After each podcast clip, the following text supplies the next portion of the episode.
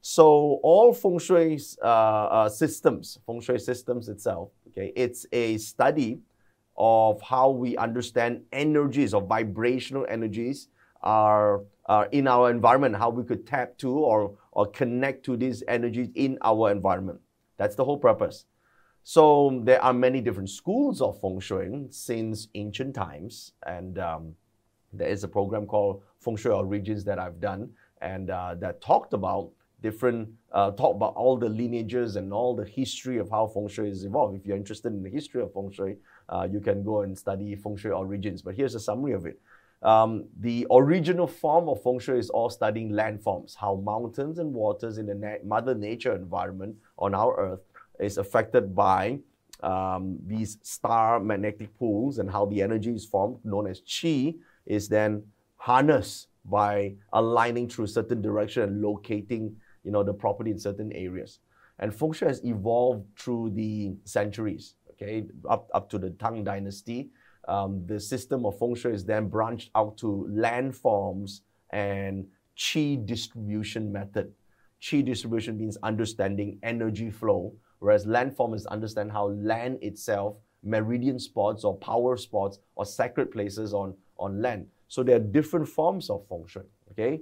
And of course, all the way down to today, uh, there are so many different schools of feng shui and so many different principles. It's hard for the average person to try and figure out which is the most authentic system without studying the history of feng shui and to trace back all the different classical literatures all the way back to antiquity just to find out, you know, what was the original form. So instead of doing that, because this is not a program about history of feng shui, we're going to focus on the other end of feng shui, which, which is results. Why do we practice feng shui? Why do we need feng shui? Why do we use feng shui? Obviously, we use feng shui to improve our lives, correct?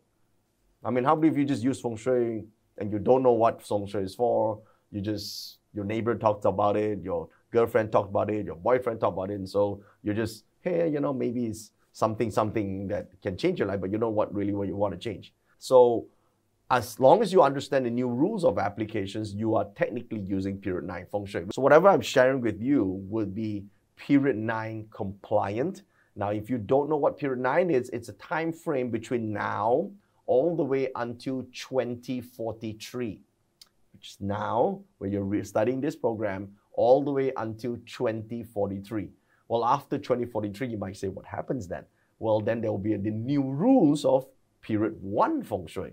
That means the cycle of uh, how we see feng shui or how we do the calculations requires a different variation. Okay, so that's the update. So the next so-called update in this feng shui with period one, which is closer to 2043. Okay,